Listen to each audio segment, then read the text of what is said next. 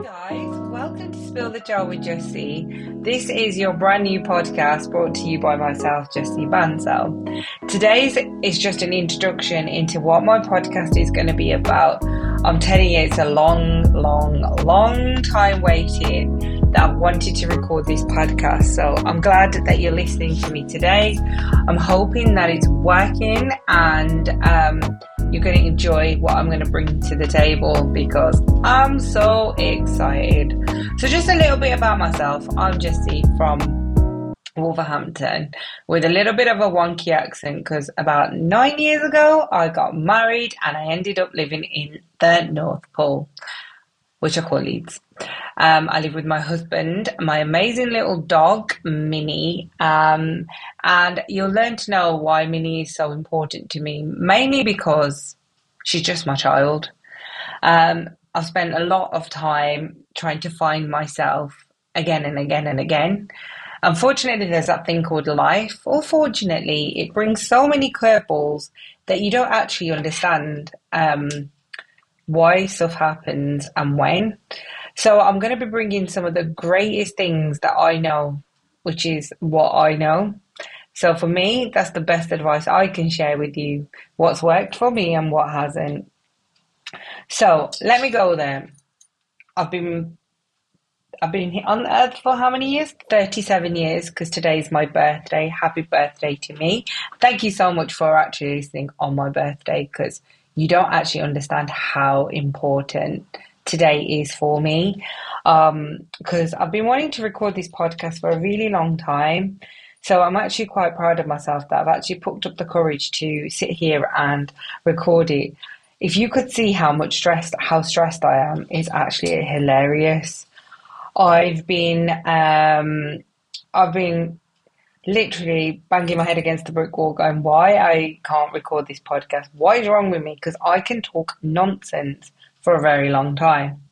So you're probably thinking, okay, so this girl can talk nonsense, let's not listen. No, please listen to me. Because my podcast is all about how the struggles of being a South Asian woman in the United Kingdom in the 90s, the 2000s, and especially the 80s. Um, I mean, I'm not that old, but I did experience five years in the 80s. So I grew up in a part of Wolverhampton, and for some bizarre reason, my parents sent me to an all Caucasian school.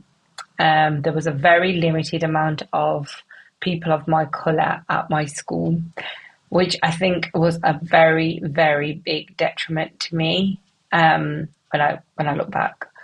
But also was a very big success for me because I got to learn some skills that I didn't even think I ever would. So I'm going to talk to you all about it in the next segment.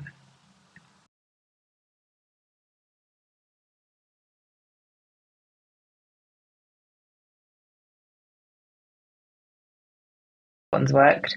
Hi guys, thank you so much for coming back. The segment was only like a second long. That's because I was just testing my sound.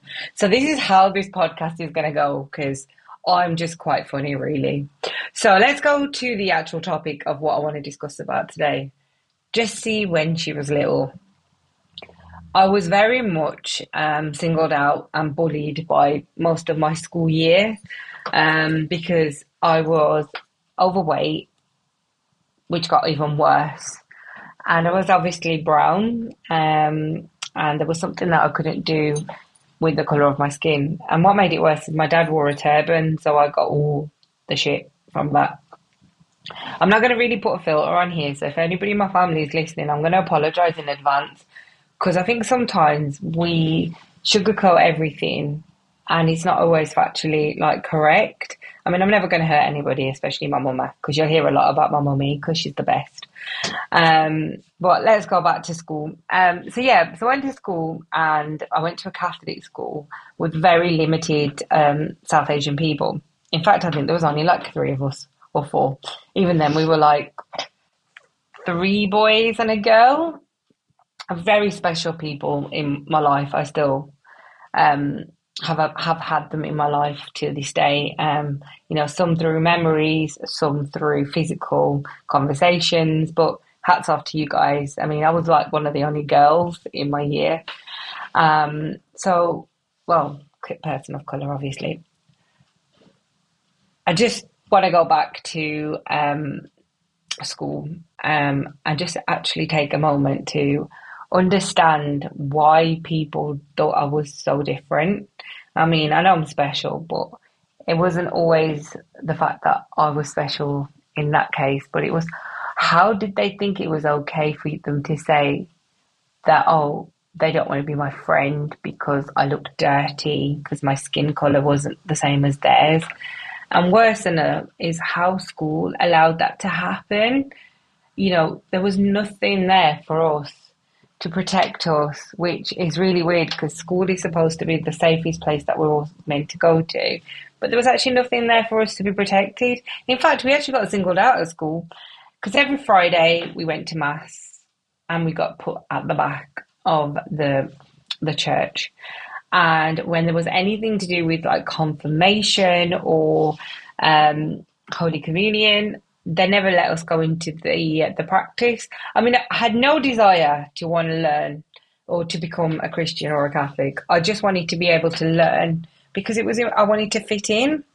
Um, I wanted to know why they were doing this and why I wasn't allowed to do this because you know curiosity kills. Um, and I was that kid that always wanted to know why are they there and I'm not. And we used to get played round. We used to go and play rounders and cricket, um, which I wasn't like. It's not a bad thing, right? But the fact that they got to, we got told that we weren't allowed to be there, and never got told the reason why was the thing that irked me the most because you just singled me out. I'm a kid. It was bad enough the school kids, no one wanted to be my friend. To then my actual school, like making it feel like I wasn't needed in there, I wasn't wanted in there. The fact that my father fought for me and my siblings to go to that school is beyond me. I don't understand why my dad did it, but you know, it, he had his choices and his needs, and he stuck us in this school. I mean, I'm grateful um, for the experience. Um, I don't think I was then. Um, I hated the fact that I um, I had to hide the fact that I was getting bullied because I didn't really understand it right then. No one wanted to be my friend at school.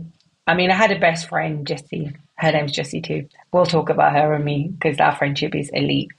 And no one wanted to be my friend. And I never realized that how lonely I was at school. I went through a lot of stuff, um, obviously, with family. But there was no one there I could actually say, oh my God, that's my friend. Because everybody just wanted to fit in and everybody just wanted to be accepted by, you know, the cool girl. I actually felt like there were mean girls. They used to call me fat, ugly. They'd say that no one's going to be my friend. I'm literally going to learn nothing. And, you know, when you went and told school, they were like, oh no, you seem okay. They're really lovely people. They've got really good grades at school, but no one actually fundamentally went and found out what was actually wrong with me. Like, why was it that I messed around at school? I um I used to eat a lot because instead of wanting to go out play, I used to go and extra get extra food from the dinner lady because I'd be like, I'm still really hungry, but I wasn't. I think I just ate because it filled that gap of if I don't go outside, they won't say anything to me because I know when I get picked up from school, it will be okay because my mum and dad will pick me up and no one, I won't have to see anybody after school. Or um, one of my sisters would pick me up I was really scared to tell anybody at home because I think I was embarrassed that I got bullied. You know, I was a really cool kid at home. I was always laughing. I mean, I still am the family, like, you know, baby because I'm the youngest out of all my cousins. And it was like, how did I get bullied? How was it that people didn't um didn't want me to be their friend? What was wrong with me that no one liked me? And, you know, on top of that, it was really hard to just be myself at school. Um, I think the turning point for me was we went camping and I ended up getting a bit sick and um, you know, kids get water infections and stuff, and I unfortunately wet my pants. Instead of like somebody like checking if I was okay, it became like a joke, and everybody laughed at me, and I was like, "What on what what is going on?" And I was sitting at my my uncle's house. I loved my uncle. Unfortunately, he's not here anymore. I wish he was here to see like how I've, what I've done and I was just like, oh, everybody keeps teasing me. And he was like, what do you mean? And I said, oh, at home, like people are teasing me now. And I said, at school, I get bullied. I don't have any friends. And he just said to me, right, sit down. Him and my aunt, my thigh, which is my auntie, they like started asking me loads of questions. And I remember saying that no one wants to be my friend. And I was like, you know, a little kid just saying to their uncle and auntie, why is it why has mom and dad like made me this colour? Why has mom and dad sent me to this school? And I wish I could just spill some bleach all over me so that the kids at school would let me fit in. So, like, fast forward high school, um, these bullies were still there, but I had more choices there. I could eliminate myself for them. Like I remember my two sisters are the best, especially my middle sister, because she didn't let anybody say anything to me. What I'm trying to say is that some of the tr- struggles that we face today actually stems from when we were children, especially if you were children from the 90s and the 1980s, because again, we were not in the generation where people would shout out when things were unacceptable. There was bullies. There were people that just did whatever they want and got away with it. Where now I feel like there's a voice. So I want to talk about how some of this has impacted me through my adult life. Because some of the movements I make, some of the reactions that I have on certain things remind me of the time when I used to get bullied from if it would be to get self help or whether it was to self harm. You know, this is all about how we can put that out there. And the stigma behind Indian parents not not understanding what's going what their kids are going through because they were so busy working, making sure that we had food and water. There was no such thing as affection and love. Um, so yeah, I think I flowed a little bit on this bit. So, you know, I'm going to carry on and talking about big school, secondary school. Um, in secondary school, I found more people from my community and I found some brilliant, brilliant, brilliant friends at school. I mean, they're still my friends today. Like, I love them. They're, uh, they're my cricket buddies. Um, we all loved cricket and what we were so relatable is the fact that we were all the same colour. We came from similar like ethnic religious backgrounds if we didn't we still understood each other's religious backgrounds. All in all we accepted the fact that not all of us could cut our hair remove our facial hair. And um yeah so secondary school was probably the point where i felt a little bit more home um you know because even my other so i've made some really cool friends like whether they were boys girls um but the main trigger for me was thinking about why did I put on weight? Um, why is it that I just used to relate to food when I felt comfort? And I think it all stems down to the fact that when I was bullied, food was the only thing that I could control. So my attachment to food is like, I don't even know where it came from. I used to eat and eat and eat. I'd eat a whole pack of crisps I'd eat like chocolates as if they were like um like it was fruit. Um, and most people go, oh, it's the South Asian diet, like Indian desi food is really unhealthy. Actually, it's not. It's what everything else goes around it. Um, because we're all foodies, but we obviously didn't know how to calorie count back then. But our food in moderation is the most amazing thing. Yo, I'm just like I'm just blabbling loads of stuff out, so I'm sorry if you're all thinking, eh, what's this podcast actually about? It all makes sense as the episodes move on. Because I thought I'd introduce myself, where I am from, a little bit about my childhood, a little bit about me now. So I live with my husband. I have a dog called Minnie that I mentioned earlier. She is my little baby. Like she's my babes. I love that dog. She's basically um, my little thing. Um, and I just think that I, I want to share about how I've had infertility issues, how I've had miscarriages, and more in all, my transformation with myself because I've transformed into like the most amazing person that I know because it's me. And I think we often forget to congratulate ourselves. So I want to talk about how you can um, you know, how you can congratulate yourself. All in all, how to uplift yourself with the people that you have around you because you don't need a hundred friends. That one friend can be more than enough to get you like rising. Um, because I am blessed that I have a few friends in different areas of my life that impact me and benefit me mentally and uplift me so much. So I want to share all of that in this podcast. I mean, come on, I can't believe I've actually bloody recorded this. I'm so proud of myself. I mean, there's going to be a lot more structure and I can't wait to have guests and stuff. So if you're listening and thinking, actually, do you know what, Jassi, I'd love to get interviewed by you. Please just drop me a, a message on my Instagram handle, which is fit to inspire Jassi.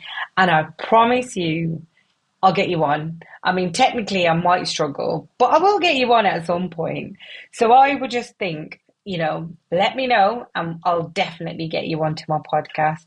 A few shout outs I actually want to do while I'm here because I mean, I would never have done this podcast if it wasn't for um, Asian Women Means Businesses, Rupinder.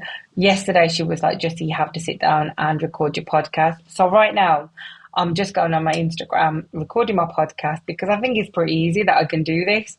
So I wanted I wanted to say thank you to Rupinder, my husband, because he can tolerate so much nonsense from me. It's hilarious.